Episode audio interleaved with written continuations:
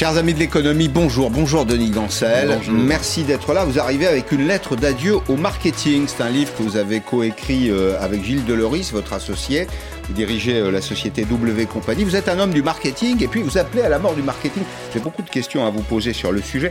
Mais avant cela, le Made in France c'est-à-dire la protection de nos terroirs, de nos territoires, de ceux qui y travaillent, protéger nos appellations d'origine, protéger euh, nos productions nationales. La DGCCRF, c'est-à-dire la concurrence et la répression des fraudes, vient de limiter l'utilisation d'un terme que nous connaissons, c'est dans notre vie quotidienne, camembert de Normandie. Pourquoi? Parce que 9 camemberts, 9 camemberts sur 10 ne sont pas fabriqués avec du lait normand. Eh bien, tout ceci est terminé depuis quelques jours. Si vous choisissez désormais dans les linéaires un camembert de Normandie, eh bien, il sera véritablement normand. C'est une bonne décision, a dit Marie Guittard de l'INAO, l'Institut national de l'origine et de la qualité, à Paul-Émile Duroux. Il se fait du camembert partout dans le monde. Il s'en fait en Australie, il s'en fait en Amérique du Sud, il s'en fait en Allemagne.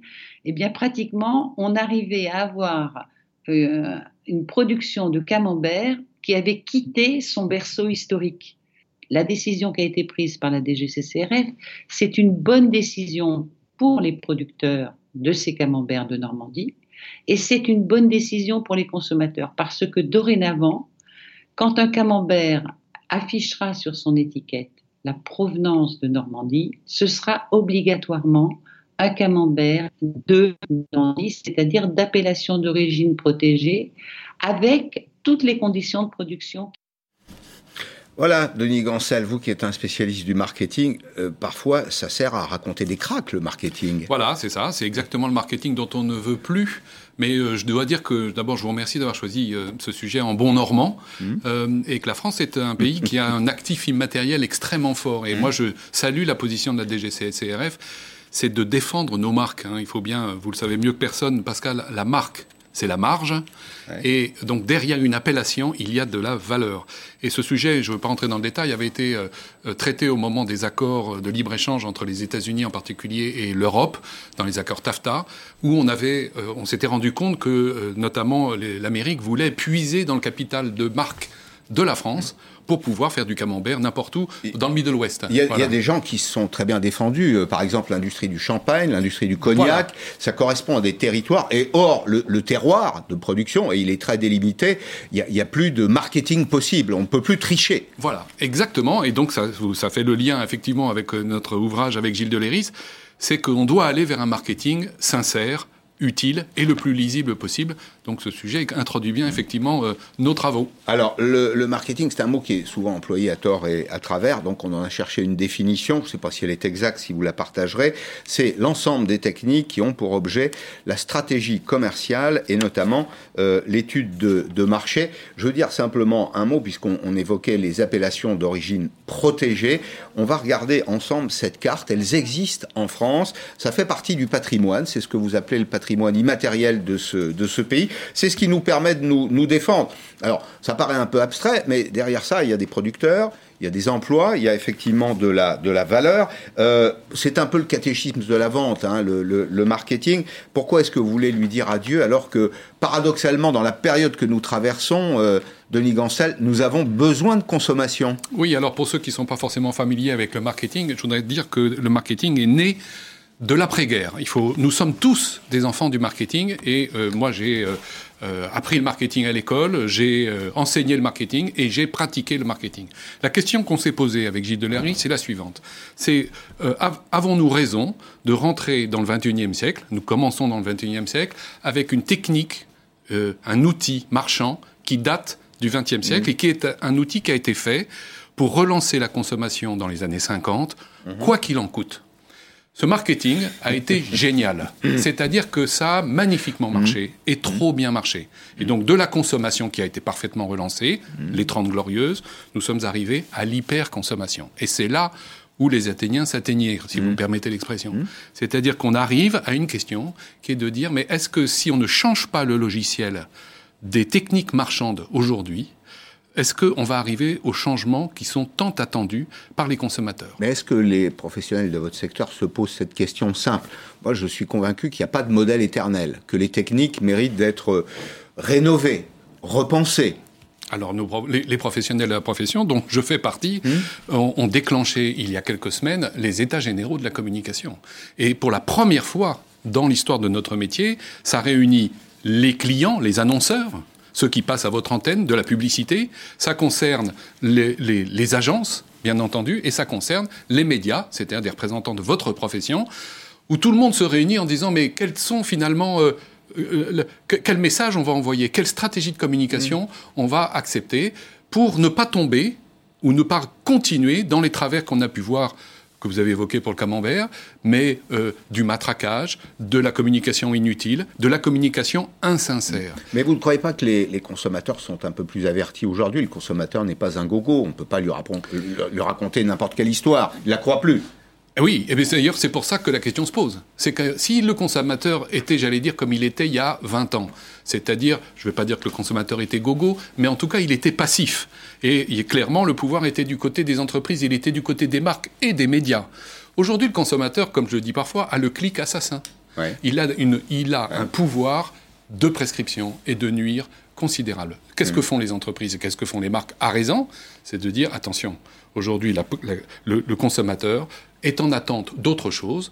Et c'est quoi cette autre chose? Je le précise rapidement.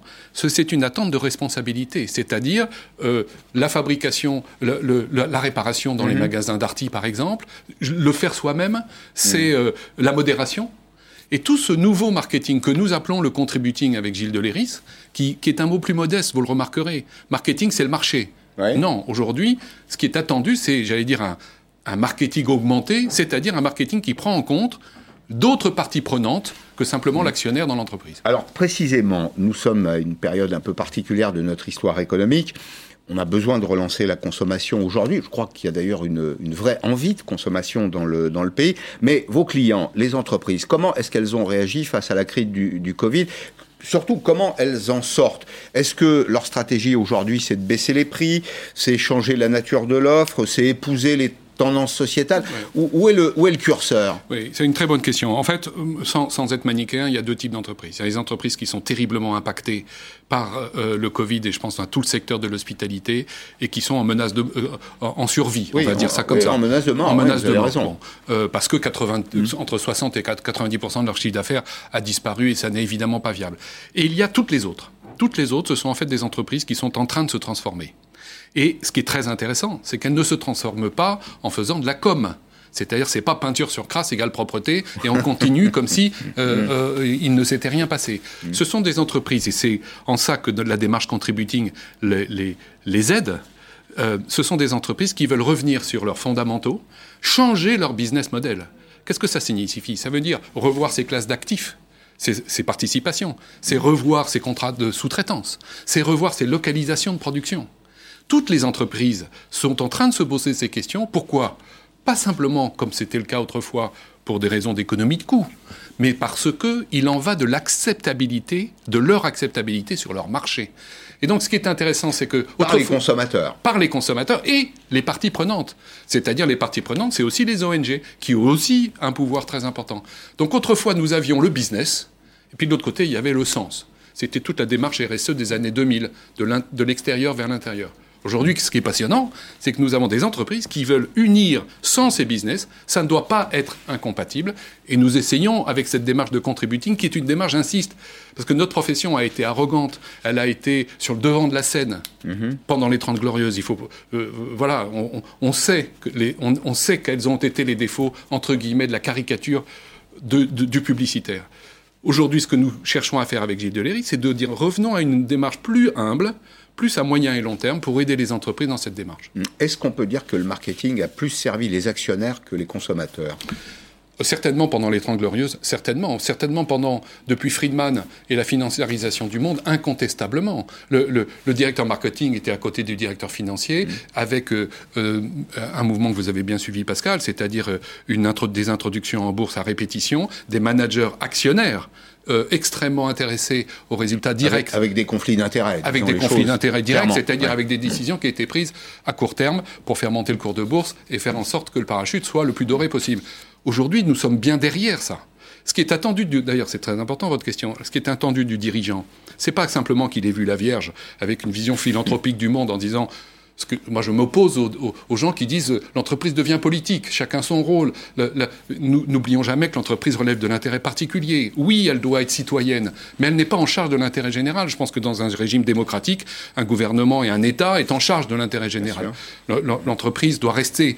Euh, euh, dans le sujet précédemment, euh, il y avait le sujet du lit du fleuve. Et bien, l'entreprise doit rester dans son lit. Elle doit rester dans ses statuts. C'est pour rien qu'elle a mmh. un objet social. Mmh. Et donc, je pense que l'entreprise aujourd'hui et le, le dirigeant, qui au passage a affaire à un corps social un peu fatigué de tous les changements, est en train de, de, réunir les conditions de modification profonde. Fatigué de son... et, dans le doute, vraisemblablement. Dans, dans, le doute sur la, sur la nature des messages. Restons sur le terrain économique, sur, le, sur la publicité, sur le, le marketing. Mais parmi vos clients aujourd'hui, quels sont euh, les secteurs dans lesquels on se pose le plus de questions? Si je pose la question différemment, quels sont ceux qui sont le plus en pointe dans ce changement que vous évoquez Alors c'est une très bonne question parce qu'effectivement, il y a une inégalité selon les secteurs. Si je suis dans le secteur de la chimie, évidemment, je suis directement exposé, notamment parce qu'il y a eu Lubrizol à Rouen, parce qu'il y a des risques, et que c'est des risques de vie humaine et c'est des risques directement perceptibles sur l'environnement. Si je prends le sujet des hydrocarbures, et, donc euh, tout le domaine de l'énergie est directement exposé, parce qu'on est au cœur de la transition énergétique et des débats fondamentaux de société, parce que l'aiguillage qui est devant nous, vous le connaissez, c'est soit c'est la mise en régime immédiate, c'est la position de Jean-Marc Jancovici, et donc il va vers la décroissance et la récession et le chômage, ce qu'on a vu d'ailleurs avec le Covid, qui n'est pas ma position, ou alors on va vers une croissance responsable, mais qu'il faut inventer.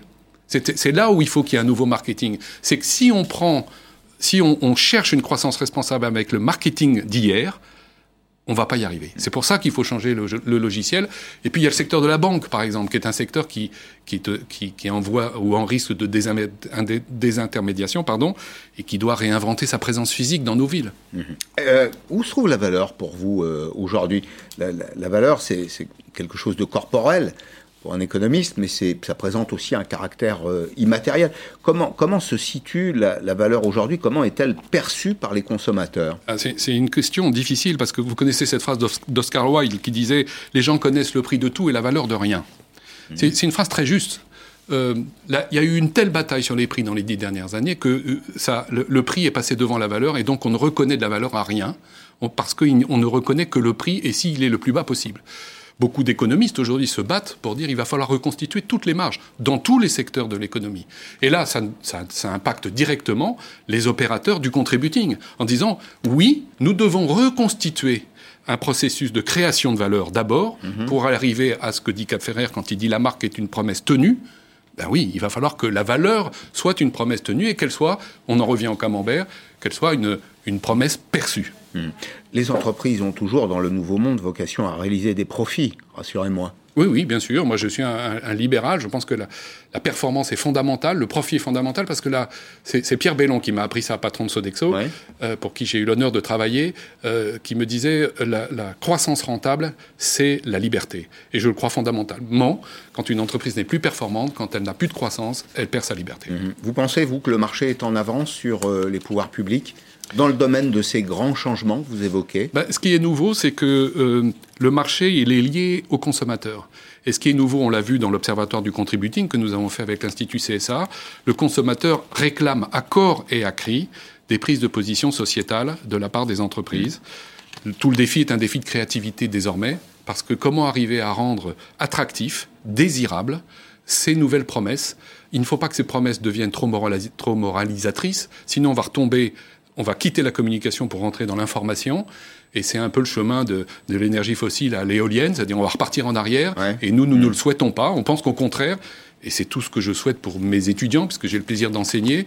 Euh, et, je pense que la, période qui s'ouvre est enthousiasmante, je dis bien, hein, enthousiasmante. D'ailleurs, au passage, mes étudiants ne veulent plus entendre parler de marketing.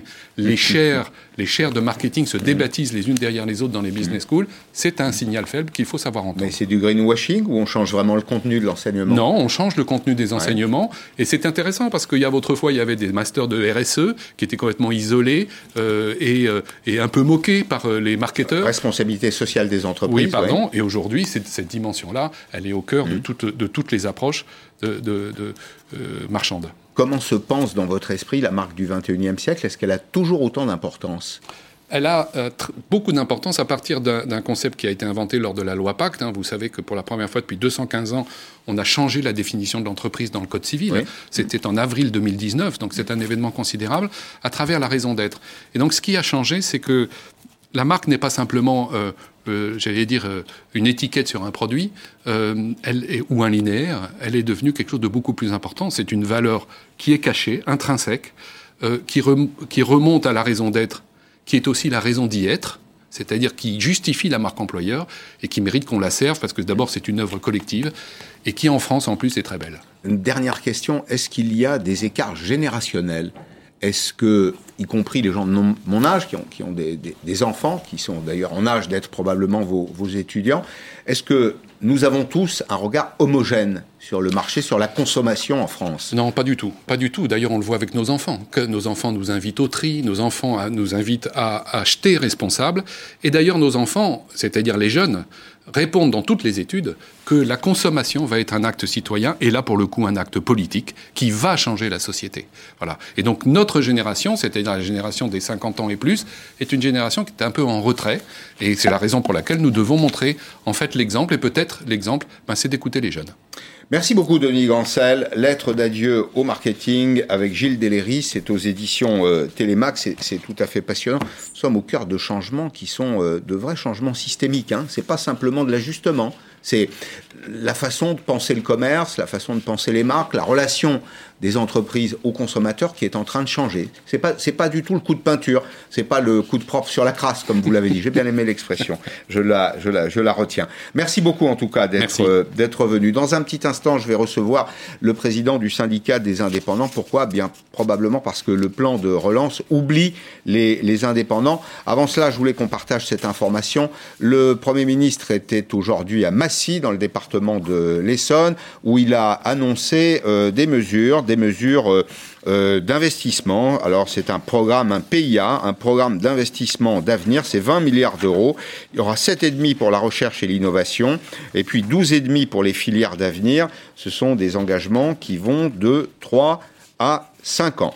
Bonjour Marc Sanchez. Merci. Bonjour. Merci d'être là. Vous êtes président du syndicat des indépendants. Secrétaire général. Secrétaire général. Le, SDI, c'est 20 000 adhérents euh, directs et vous représentez toutes les entreprises. Les entreprises de moins de 10, moins de 20 avec ou sans salariés. Ben, c'est ça. Des petites entreprises. En fait, c'est l'essentiel des entreprises. C'est 2 millions 100 000 entreprises aujourd'hui, de 0 à 20 salariés à peu près. Bon, ça va du peintre indépendant. Euh, Commerçants, artisans, peintres indépendants, entreprises dans l'événementiel, euh, euh, dans l'imprimerie. enfin, c'est très très varié. Dans l'industrie aussi, le bâtiment. Alors, vous avez, comme moi, écouté le, le Premier ministre hier, et vous dites aujourd'hui qu'il a choisi de dramatiser la situation, mhm. je reprends les termes de votre communiqué, la situation sanitaire, dites-vous, au risque de renforcer les mesures de confinement qui frappent les indépendants. Mhm.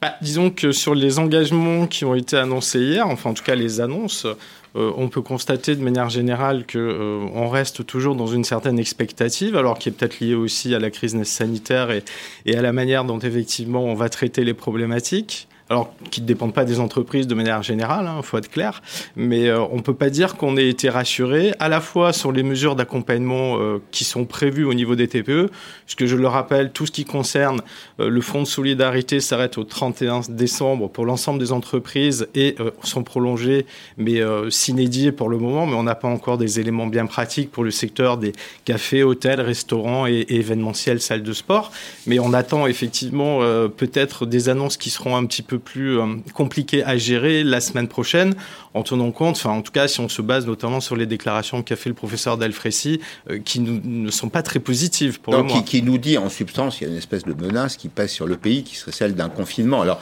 il y a déjà des couvre-feux un petit peu euh, élargis à, d'autres. À partir de dimanche. Oui, à partir de dimanche à mmh. d'autres départements. On a tous senti confusément c'est une sensation, hein, c'est pas une information que bah, il y avait un risque si la situation venait à se dégrader. On est à plus de 20 000 cas par jour. Donc c'est mm. relativement euh, inquiétant. Euh, on a compris donc que les mesures pourraient être encore plus dures. Les aides du gouvernement, les aides économiques sociales ont été massives malgré tout, mais c'est vrai, il faut l'admettre et on l'a dit très régulièrement dans Périscope. Il y a des angles morts, les indépendants, les dirigeants de TPE, les chefs d'entreprise.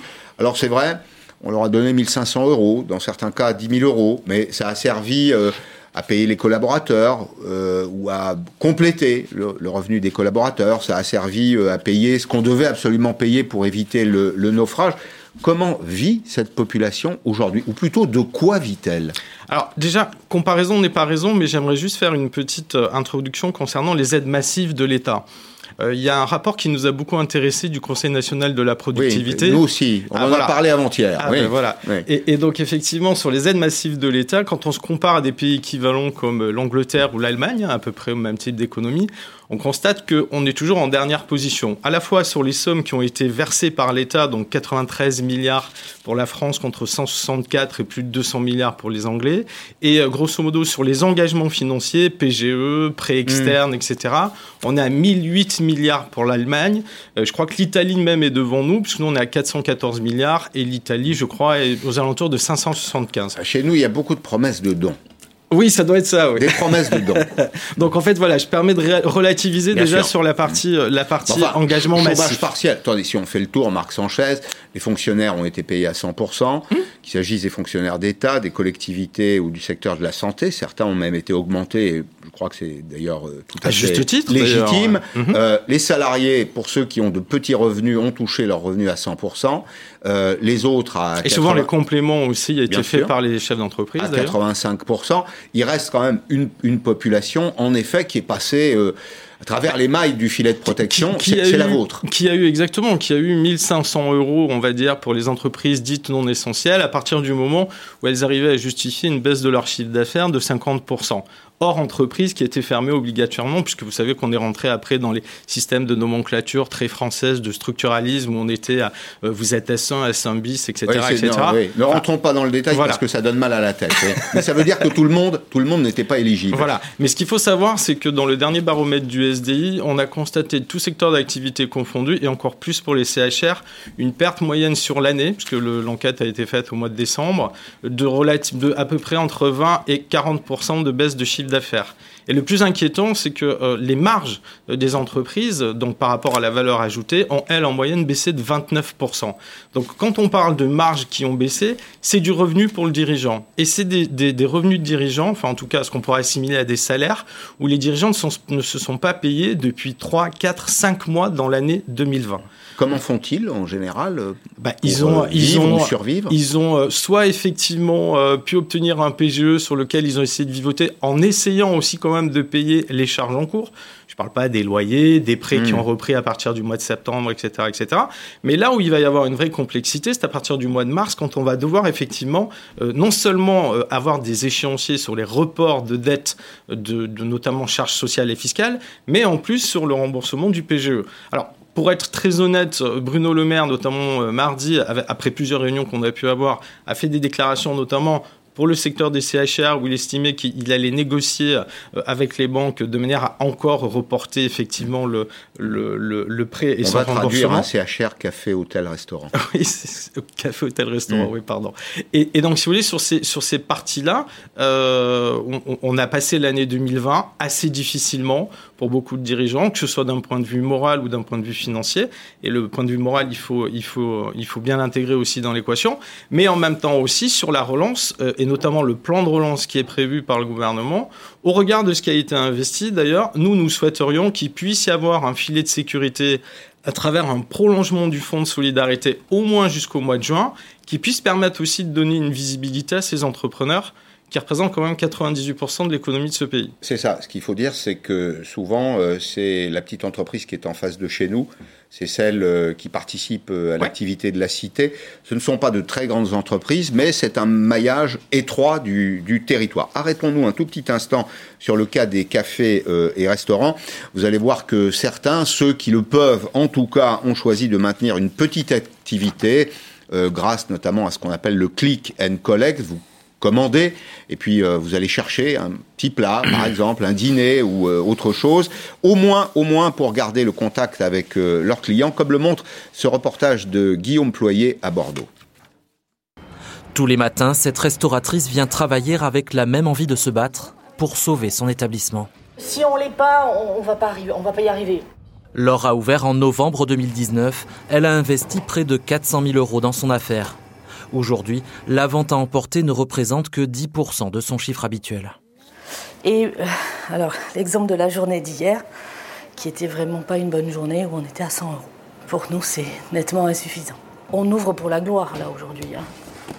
Comme elle, ils sont nombreux à craindre pour la pérennité de leur entreprise. N'arrive pas à se projeter. C'est vraiment ça qui est le plus angoissant, c'est qu'on ne peut pas voir dans le long terme. J'ai peur de tout perdre. Aujourd'hui, la trésorerie que j'ai va me faire tenir à peu près jusqu'au mois de mai, juin, euh, mais pas plus. En Gironde, au moins 20% des restaurants seraient menacés de fermeture à court terme. Malgré les aides consenties par l'État, les trésoreries sont mises à mal depuis bientôt 10 mois. J'imagine assez bien qu'on puisse euh, parler de février, voire mars, voire avril pour la reprise normale de nos activités. Donc il faut absolument qu'on puisse euh, être certain d'avoir ces aides sur, sur du long terme. En attendant la reprise de l'activité, les prochaines semaines seront décisives pour la plupart des restaurateurs. Marc Sanchez, secrétaire général du SDI, syndicat des indépendants, est-ce que vous avez une petite idée d'une géographie par secteur des risques de faillite?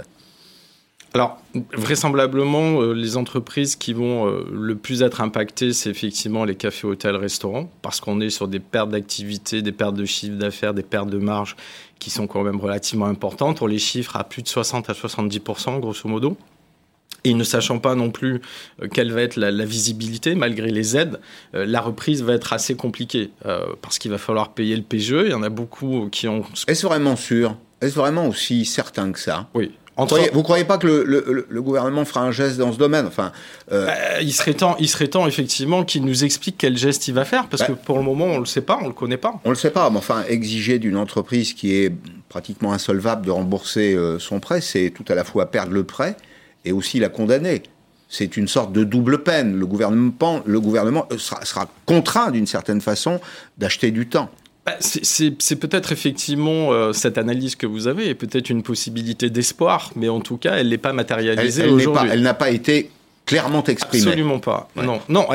les seuls éléments euh, d'information qu'on a pu avoir et d'engagement, c'est ceux notamment de Bruno Le Maire s'agissant du remboursement des PGE, qui vise effectivement à reporter d'une année à nouveau le, démarrage du remboursement. Mais ce n'est pas de l'annulation de dette et c'est vraisemblablement pas non plus euh, des engagements plus massifs concernant justement la constitution de, ces, de ce PGE en front propre. Mmh. Parce que là aussi, il y a eu des pistes qui ont été lancées, mais qui malheureusement ne sont pas encore suffisamment précises. Il y a, les faillites et puis il y a aussi euh, ce qu'on a du mal à mesurer, c'est la détresse humaine derrière tout ça. Oui. Bah, justement, dans l'enquête que nous avons, euh, nous avons réalisée en décembre, on avait justement interrogé nos adhérents sur, ce, sur cet aspect-là. Et on a deux tiers quand même qui s'estiment moralement épuisés. Alors, sur plusieurs raisons. Euh, la première, c'est qu'ils considèrent qu'ils n'ont pas été suffisamment pris en compte. Une espèce de manque de considération. Et ça, ça joue beaucoup sur le moteur du, du chef d'entreprise. Parce que euh, le moral, c'est ce qui fait justement, ce qui donne l'énergie, ce qui va permettre aussi d'investir, d'essayer de, de développer son outil de travail. Parce que souvent, la propre force et la propre énergie de l'entreprise, c'est lui-même, notamment dans nos structures. Et à partir du moment où il n'y a pas cette prévisibilité et cette énergie, bah forcément, le, devenir et le développement de l'entreprise est impacté. Et ça, c'est un vrai problème. Alors, les consommateurs ont un rôle à jouer, bien mhm. sûr, c'est le rôle de la fidélité. D'ailleurs, est-ce qu'ils vous euh, témoignent leur, euh, leur intérêt de façon générale? Alors, il y, a des. Euh, on a constaté notamment pendant les fêtes de Noël justement un, nouvel attrait, on va dire. Alors, c'est pas forcément, euh, euh, comment dirais-je, matérialisé par une surconsommation, mais, mais globalement, il y a une image en tout cas qui est faite. Alors avec des campagnes de communication parfois, parfois paradoxales, parce que je crois que c'est Facebook et Google qui ont lancé des, campagnes de pub euh, justement sur le commerce de proximité. on peut s'en. Ils se sont donné un peu le beau rôle. Oui, voilà, c'est ça. Oui, euh, bon, alors que on va dire que quelque part les Gafa, euh, ça peut nous poser aussi quelques problématiques dans le mm. fonctionnement, notamment au niveau de la digitalisation mm. qu'on a voulu un petit peu essayer de développer dans nos entreprises. Alors sans, être, on va dire, très contradictoire, ça peut être un outil nécessaire et suffisant, mais c'est pas, on va dire, le commerce de proximité, il est, il est là justement pour développer le contact et le lien. Alors, si je vous posais la question, c'est parce que ce matin, Jean-Baptiste Lemoine, qui s'occupe du, secteur du tourisme au gouvernement, demandait aux Français sur euh, France Télévisions, sur France 2, au cas de vérité, de ne pas annuler leurs réservations. Il y a des Français qui ont fait des réservations. Il y a des vacances. Bon, il y a des vacances toutes les sept semaines. Euh, mais c'est pas la première fois qu'il fait ça. Non, c'est pas la première fois qu'il le fait. Mais malgré tout, vous allez l'écouter. Il évoque aussi un engagement des professionnels eux-mêmes. je dis aux Français qui ont réservé, euh, justement, rendez-vous le 20. Donc, ne vous précipitez pas pour annuler. J'ai d'ailleurs hier tenu une réunion avec les responsables de l'hôtellerie, l'UMIH, le GNI, avec également les résidences de tourisme. Et ils ont pris l'engagement, ces fédérations, euh, eh bien, que leurs adhérents n'appliquent pas de frais euh, sur des annulations qui seraient plus tardives. Voilà, pas d'annulation, donc allez-y, euh, l'esprit euh, tranquille. C'est aussi la politique d'Air France, c'est aussi la politique de la, de la SNCF. Vous avez regretté, je voulais terminer là-dessus, vous regrettez l'absence de Bruno Le Maire hier? Oui. Bah, ça nous inquiète. C'est pourtant le ministre qui s'est le plus ah. engagé auprès des entreprises, en tout cas. Sur toutes les conférences de presse qui ont été faites depuis la crise du Covid, Bruno Le Maire était systématiquement présent. Et là, on a regretté son absence. Alors, Peut-être qu'elle euh, annoncera la semaine prochaine une nouvelle réunion avec la présence de Bruno Le Maire pour nous expliquer qu'on va à nouveau être confiné, mais avec un plan qui serait annoncé par Bruno Le Maire visant effectivement à essayer de préserver nos entreprises. En tout cas, on essaye de savoir pourquoi et on n'a pas la réponse encore. Mais on l'aura peut-être assez vite. Bien, je le souhaite. Merci beaucoup d'être venu dans Periscope. Gérard Mermet, dans un petit instant, réinventons l'avenir. Euh, vous connaissez Gérard Mermet, c'est l'auteur de Francoscopie. C'est l'analyse euh, critique, d'ailleurs, utile de la société française. Ça paraît tous les ans. Et Gérard Mermet arrive avec Réinventons l'avenir. C'est aux éditions de l'Archipel. Il plaide, lui, et ça devrait vous toucher, pour un, un GPS c'est un grand pacte de solidarité post-Covid. A tout de suite.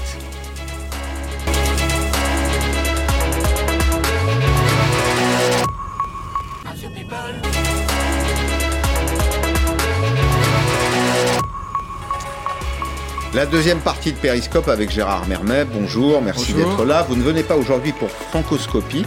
On vous connaît pour euh, cette publication annuelle, mais pour Réinventons l'avenir plus ambitieux et vous plaidez pour un grand pacte de solidarité post-Covid avec une préface de Yann Arthus Bertrand et c'est aux éditions de l'Archipel. Avant d'évoquer avec vous euh, les grands sujets de l'actualité et le contenu de votre ouvrage, cette info maison, le gouvernement devrait classer très prochainement le secteur du tourisme en secteur sinistré, c'est une euh, classification qui présente un caractère euh, réglementaire.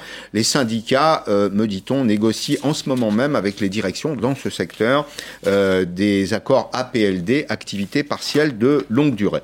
Je voulais, Gérard Mermet, parce que vous évoquez le populisme, qu'on dise euh, un petit mot de ce qui s'est passé aux États-Unis. Pour rappeler d'ailleurs qu'aux États-Unis, on ne rigole pas avec le business, bien que Donald Trump ait été l'un des leurs. Eh bien, ce sont les chefs d'entreprise, les grands patrons américains, qui lui indiquent maintenant la porte de sortie. Euh, alors, il y en a quelques-uns qui ont pris la parole. Euh, Mark Zuckerberg, par exemple, de Facebook, qui dit, euh, bah voilà pourquoi on a supprimé le profil on l'a interrompu pour le moment le profil du président américain sur Facebook et sur Instagram parce que les risques sont trop importants.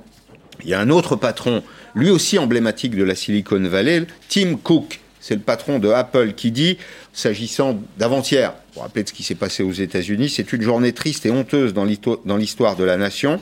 Un autre patron très connu, très commenté en ce moment, le patron de Pfizer, Albert Bourla, mmh. qui dit tout ceci est dérangeant qu'on soit démocrate ou républicain, euh, il faut tout faire pour que la démocratie fonctionne. Et puis enfin, le secteur des finances, de la banque, ça c'est un véritable petit indicateur. Jamie Dimon, le patron de JP Morgan, qui dit nous valons mieux que ça. Ils lui ont indiqué la sortie et manifestement, il va prendre la porte de sortie, le président américain, avec un mauvais résultat qu'on a appris cet après-midi, c'est que l'économie américaine a perdu des emplois au mois de décembre pour la première fois depuis le mois d'avril. C'est une des conséquences notamment de la, de la pandémie. Les Américains, mais aussi les Français, ils ont le blues. On va commenter euh, ensemble ce, ce, sondage des échos et là pour l'Institut Montaigne qui est... Euh, un travail d'étude de la psychologie collective. C'est important hein, dans la période que nous, nous traversons. Euh, inquiétude, lassitude, les Français manient un vocabulaire de crise. Ils expriment des avis négatifs pour 87% d'entre eux. Euh, ils donnent priorité à la santé. Ils continuent de donner priorité à la santé pour 58%. Mais vous allez voir que la priorité à la santé, elle a reculé de 8 points. Alors que la relance de l'économie, 41%, c'est beaucoup, 4 Français sur 10, elle a progressé de 7. Ils sont inquiets, ils sont là, ils sont parfois en colère. Et ils sont très rarement optimistes pour 14%. Ils s'attendent à une année qui sera une année de grande crise, impact très important de la crise, disent-ils. Peut-être qu'ils le surévaluent. Alors les derniers déroulements les encouragent sans doute pas à l'optimisme. Plus 7% pour ceux qui pensent à une crise économique majeure, moins 6% pour ceux qui pensent simplement à une période difficile. Et vous, le sociologue que vous êtes, comment voyez-vous les choses? Écoutez, on peut les voir de deux façons. Hein. La, façon ne me faites pas une réponse de Normand. Non, hein. non, non, mais je, fais exprès parce que c'est comme ça qu'il faut prendre des problèmes. Aujourd'hui, on n'est pas obligé d'avoir une vision manichéenne, euh, bien, mal, gauche-droite, euh, oui, non. Euh, il ne faut pas. parce que c'est comme ça qu'on se fracture et qu'on arrive à une situation à l'américaine telle que vous l'évoquiez tout à l'heure. Non, euh, en ce qui me concerne, je pense que les risques sont importants, mais que euh, nous disposons potentiellement des atouts pour y faire face. Et donc tout l'objet de mon livre, justement, c'est de dire nous pouvons y arriver, nous pouvons réinventer cet avenir qui s'annonce effectivement euh, sous des auspices assez difficiles. Différents en tout cas. L'avenir ne ressemblera pas au passé il ne ressemblera pas au passé, mais ça, c'est pas forcément une catastrophe. Hein. Je crois que le moment est plutôt de penser à l'avenir plutôt que se réfugier dans la nostalgie du passé. Euh, c'est ce que font malheureusement un certain nombre de, gens. Euh, quant à la santé euh, à laquelle on donne priorité, bah ça c'est pas inhabituel. D'abord on est au début de l'année, donc bonne année, bonne santé, et après tout le reste ira de, de soi. Donc c'est pas c'est pas tout à fait nouveau. En revanche, une crise peut en cacher une autre et même plusieurs autres. La crise sanitaire, elle n'a pas empêché la crise euh, euh, environnementale, euh, sociale, peut-être demain politique, etc., mmh. de, de continuer. Donc tout ça est interdépendant et il ne faut pas se concentrer uniquement sur la crise sanitaire parce que derrière, il y a des emplois, il y a des... Bien sûr. Et il y a des problèmes psychologiques. Pour je, reviens d'un instant sur ce qu'on a vu à, à, Washington. Là, pour vous, c'est un épiphénomène ou euh, ça traduit euh, un, risque plus massif Non, c'est un révélateur, mais c'est un révélateur euh, auquel on ne pouvait même pas s'attendre. on sait bien que la société américaine est fracturée comme elle l'a rarement été, peut-être jamais, sauf pendant la guerre de, de sécession. Mais là, euh, on est au bord de la sécession. Enfin, on était, euh, d'après les images, au, bord de la sécession et, dans l'insurrection, euh, même si on n'a pas été jusque-là. Donc c'est le révélateur de quelque chose qui ne marche plus dans la démocratie américaine, qui d'ailleurs n'en est pas tout à fait une. Hein. Il faut, il faut, pourrait en parler une autre fois. Il n'y a pas d'élection. Il n'y a pas de vraie élection. On peut gagner avec quelques millions de voix de moins que son adversaire, etc. Cette. Voilà, chaque voix ne pèse pas de la même façon selon qu'on habite dans l'Ohio ou dans l'État de Washington. Euh, donc ça révèle euh, non seulement ces fractures, mais l'impossibilité quasi euh, certaine aujourd'hui de réconcilier. Alors Biden va avoir beaucoup, beaucoup de travail. je pense que quatre ans, ça va être insuffisant pour réconcilier les gens qu'on a vus envahir le Capitole et les Américains euh, plus, beaucoup plus modérés, euh, démocrates vous, notamment. Vous compareriez euh, ceux qui ont envahi le Capitole aux, aux Gilets jaunes, qui ont, qui ont saccagé l'Arc de Triomphe, par exemple, en termes de violence il euh, n'y a pas eu de mort, heureusement. Bien sûr. C'est ce qui fait la différence. Mais bien sûr, on pouvait y penser. C'est le même mouvement. Hein. On pouvait y penser, mais il a été déclenché par d'autres raisons. Il y avait des, des, raisons mm. euh, très pratiques euh, qu'on pouvait analyser, qui ont d'ailleurs été analysées. C'était pas le même profil d'individu, même si les extrêmes étaient quand même assez présentes. Et ce sont elles qui ont, qui ont cassé. Mm. Mais c'est vrai que c'était un signe aussi annonciateur de, ou révélateur de ces fractures françaises, comme il y a des fractures américaines, mais comme il y en a un peu partout dans le monde. Mais on les voit pas dans des pays comme la Chine parce qu'elles sont euh, cachées, euh, cachées euh, dénoncées, emprisonnées, si je puis dire. Et, mais elles existent et ça va être très très compliqué. Donc c'est pour ça que j'appelle moi à, cette réconciliation qui ne veut pas dire euh, c'est pas c'est pas un livre de, bisounours hein, que j'ai voulu hmm. écrire. C'est pour montrer que eh bien c'est possible et c'est nécessaire. Donc c'est une utopie qui est à la fois euh, que j'assume, mais qui est réaliste, en tous les cas mm. réalisable. Mais est-ce qu'il ne faut pas se méfier de ceux qui disent euh, en, toute saison que tout va mal Tout va pas si mal? Tout ne va pas si mal. Je parle du pays de la France. Mais les bonnes euh, nouvelles sont quand même un peu moins nombreuses. En tous les cas, elles n'apparaissent pas de façon équivalente ou, équitable mm. dans, dans, les médias ou, dans les, ou sur les réseaux sociaux. Hmm. Si vous lisez euh, ce que je fais quotidiennement, les commentaires qu'on peut trouver sur euh, des, faits euh, expliqués dans YouTube, vous tombez de votre chaise. Enfin, moi, ça ne m'arrive plus parce que j'en ai l'habitude. Mais euh, en termes de démocratie, les réseaux sociaux ont fait un mal absolument considérable. Est-ce qu'on n'est pas un peu trop préoccupé d'égalité en France? Parce qu'en réalité, dans la situation post-Covid, les vraies inégalités les plus marquantes, ce seront des inégalités entre pays. Vous avez 150 millions de personnes dans le monde qui basculent dans la pauvreté. Souvent, il faut dire les choses très clairement, ils ne sont pas en Europe, ils sont ailleurs. Alors ça, pose la question de, la solidarité que j'aborde largement dans, le livre. Est-ce que cette solidarité doit être restreinte à, notre environnement euh, national ou régional ou même celui de notre famille, euh, comme le, le, prétendent ou le proposent certains, ou est-ce qu'elle doit être plus universelle parce qu'effectivement il y a des différences qui sont criantes. Ceux qui se plaignent en France euh, on peut comprendre, bien sûr, qu'ils ont de, bonnes raisons. Vous parliez il y a quelques minutes des indépendants bah, qui euh, risquent euh, la faillite et, mhm. plus que ça parfois. Ils risquent de tout perdre. voilà, de tout perdre.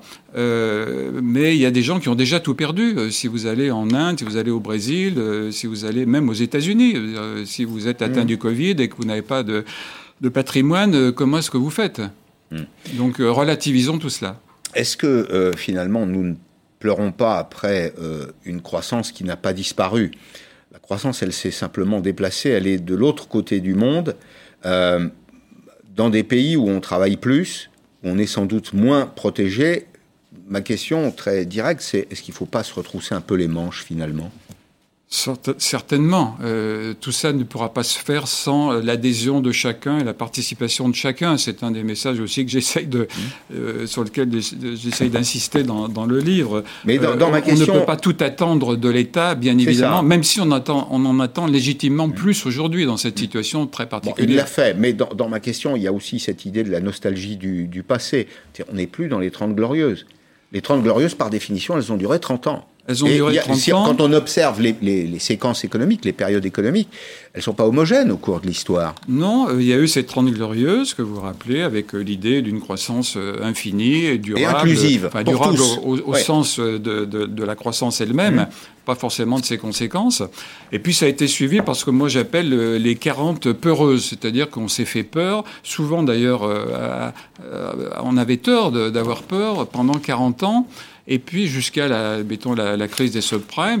Et là, alors, ben, j'espère qu'on va pas continuer dans ces années peureuses, mais qu'on va entrer dans des années courageuses. Moi, je, milite pour une décennie courageuse parce que euh, on aura besoin de, l'être. Et, donc, le courage, ça implique parfois quelques sacrifices et quelques efforts, notamment celui de laisser de côté peut-être provisoirement au moins ses idéologies, ses convictions pour construire ensemble quelque chose qui aura euh, un peu plus d'avenir Alors, nous avons des atouts, mais aussi quelques handicaps. Vous en listez sept, j'en ai retenu euh, un, euh, qui s'appelle l'amoralisme. Vous parlez de l'amoralisme et vous dites que en France, souvent, chacun, je vous lis, chacun a la conviction qu'il sera victime du système s'il ne l'utilise pas à son profit personnel. Et puis vous décrivez, vous dites euh, ensuite, voilà, euh, la conséquence de tout ça, c'est la multiplication euh, d'actes d'incivilité. Quand on parle d'incivilité, on est, on est poli. Des vélos libre-service vandalisés, des vitrines du mobilier urbain saccagées, des outils de travail qui sont sabotés. il faut rompre avec tout ça, non? Il faut rompre avec tout ça. Et euh, une façon de le faire aussi, c'est peut-être non pas de rompre, mais de remettre en cause le, euh, le libéralisme, le système libéral, néolibéral, néo-capitaliste, on peut l'appeler comme on veut, qui lui-même est très amoral, et c'est même un de ses fondements. il n'a pas de morale. Il n'est pas, fait pour fabriquer de l'éthique. Voilà, mais peut-être hmm. qu'aujourd'hui, il faudrait lui imposer d'en avoir une, parce qu'elle me paraît euh, hmm. nécessaire. Hmm. Vous évoquez aussi la question du progrès. Euh, le progrès, il est aujourd'hui très discuté. Et je me disais en vous lisant que nous avons parfois des caprices d'enfants gâtés. Nos parents priaient pour le progrès progrès de la médecine, progrès des techniques, parce qu'ils le voyaient euh, quotidiennement. Ça a simplifié la vie de la génération de nos parents et de nos grands-parents. Et nous, quand nous l'avons, nous le repoussons dans certains cas. quand je lis le nous, il n'est pas totalement inclusif, mais on voit bien qu'il y a des ennemis du progrès aujourd'hui. Euh, il y en a en tout cas beaucoup qui le suspectent. Comment réconcilier l'humanité avec cette idée, qui est une belle idée humaniste du progrès? Bah, tout d'abord en montrant que le progrès nous a permis quand même de, de faire des, des, des, choses absolument euh, remarquables. Je, je, consacre toute l'annexe du livre pour l'expliquer, pour le démontrer à, à, partir de chiffres, que ce soit dans le monde ou que ce soit en France. On voit bien que c'était pas mieux avant. Euh, alors, euh, comme j'ai dit, il y a deux avant. Il y a l'avant-crise. Effectivement, mmh. on peut regretter euh, de ne pas être dans la situation d'avant, juste avant la crise. Mais il y a l'avant d'avant, si je puis dire. Et là, euh, bah, il faut être un petit peu inconscient ou en tous les cas très conservateur, me semble-t-il, pour euh, prétendre que c'était mieux. Et on a un exemple magnifique devant nous, c'est celui du, vaccin. le progrès nous a permis de développer un vaccin, une réponse, plusieurs réponses même, à une crise qui était totalement inédite. Et ça aussi, c'était totalement inédit. Et c'est grâce au progrès, c'est grâce à l'action euh, de l'intelligence collective qu'on a pu le faire. Et, et, donc toute notre histoire nous a préparé finalement à ça depuis Pasteur. Au passage, on va dire que le, le vaccin euh, ARN, il n'a pas 12 mois comme, comme, beaucoup le pensent. C'est 20 ans de recherche. Oui, c'est 20 vrai. ans de recherche fondamentale. Absolument. Avant, enfin, ça coupe court aux arguments de tous ceux qui vous disent, euh, oui, en substance, euh, c'est de la poudre de perlimpinpin, c'est pas vrai, on peut pas développer un vaccin en 12 mois. C'est faux. C'est-à-dire qu'on a accéléré les recherches, et d'ailleurs, on est passé de millions à milliards dans le domaine de l'investissement, c'est aussi une des raisons pour lesquelles on l'a obtenu euh, dans de bonnes conditions et avec un niveau d'efficacité oui, très satisfaisant. Mais pas pour autant euh, qu'on peut en faire une apologie du capitalisme du qui aurait permis de, de mais, faire ça. Mais sans le capitalisme, non, on l'avait pas. On, on je sais pas, moi je, je rêve d'un monde, et je pense qu'il est possible, dans lequel on pourrait euh, faire travailler collectivement, faire collaborer toutes ces intelligences individuelles qui sont formidables euh, pour le, un résultat identique. Mais simplement, au lieu d'avoir en perspective des milliards de dollars potentiellement gagnés, mmh. on aurait la, la, satisfaction de servir l'humanité. Mais pourquoi est-ce que les sociologues ont toujours euh, peur du marché? Non, non, moi j'en ai pas peur. Non, non, je, je, je reconnais d'ailleurs, je le dis, euh, les bienfaits formidables qui, qui sont euh, associés au, à la naissance et au mmh. développement du capitalisme. Mmh. Simplement, je pense qu'aujourd'hui, il y a un certain nombre de dérives. Et il faut le réguler. Euh, qu'il faut réduire mmh. et qui sont bien connues et dont on, voit des exemples régulièrement. Euh, dernier en date, peut-être, c'est celui de du, du, patron de General Electric mmh. qui euh, détruit des emplois d'un côté et part avec une, une bourse en or euh, de l'autre. Bon, ce sont des ouais. choses qui sont symboliquement euh, inacceptables aujourd'hui dans cette situation. En 20 secondes, est-ce que nous avons encore en France l'esprit de combat dont nous avons besoin? C'est une question qu'on peut se poser. Euh, c'est pas évident quand on regarde la société, comme j'essaye de le faire euh, au quotidien. Je pense qu'on a, on est toujours dans cette sidération et euh, dans cette recherche de boucs émissaires au, plus, au pluriel, hein, que ce soit euh, les immigrés, les dirigeants, le président de la République, euh, les médecins parfois ou les laboratoires mm. pharmaceutiques. Euh, nous sommes, euh, je dirais, co-responsables, nous sommes à la fois euh, en partie mmh. coupables et en tous les cas euh, complices de ce de cette quoi situation. nous avons abouti. Merci Gérard Mermet, réinventons l'avenir pour un grand pacte de solidarité post-Covid. C'est à l'archipel avec une préface de Yann Arthus Bertrand, l'indispensable Yann Arthus Bertrand. Merci à lundi Arlette Chabot dans une seconde.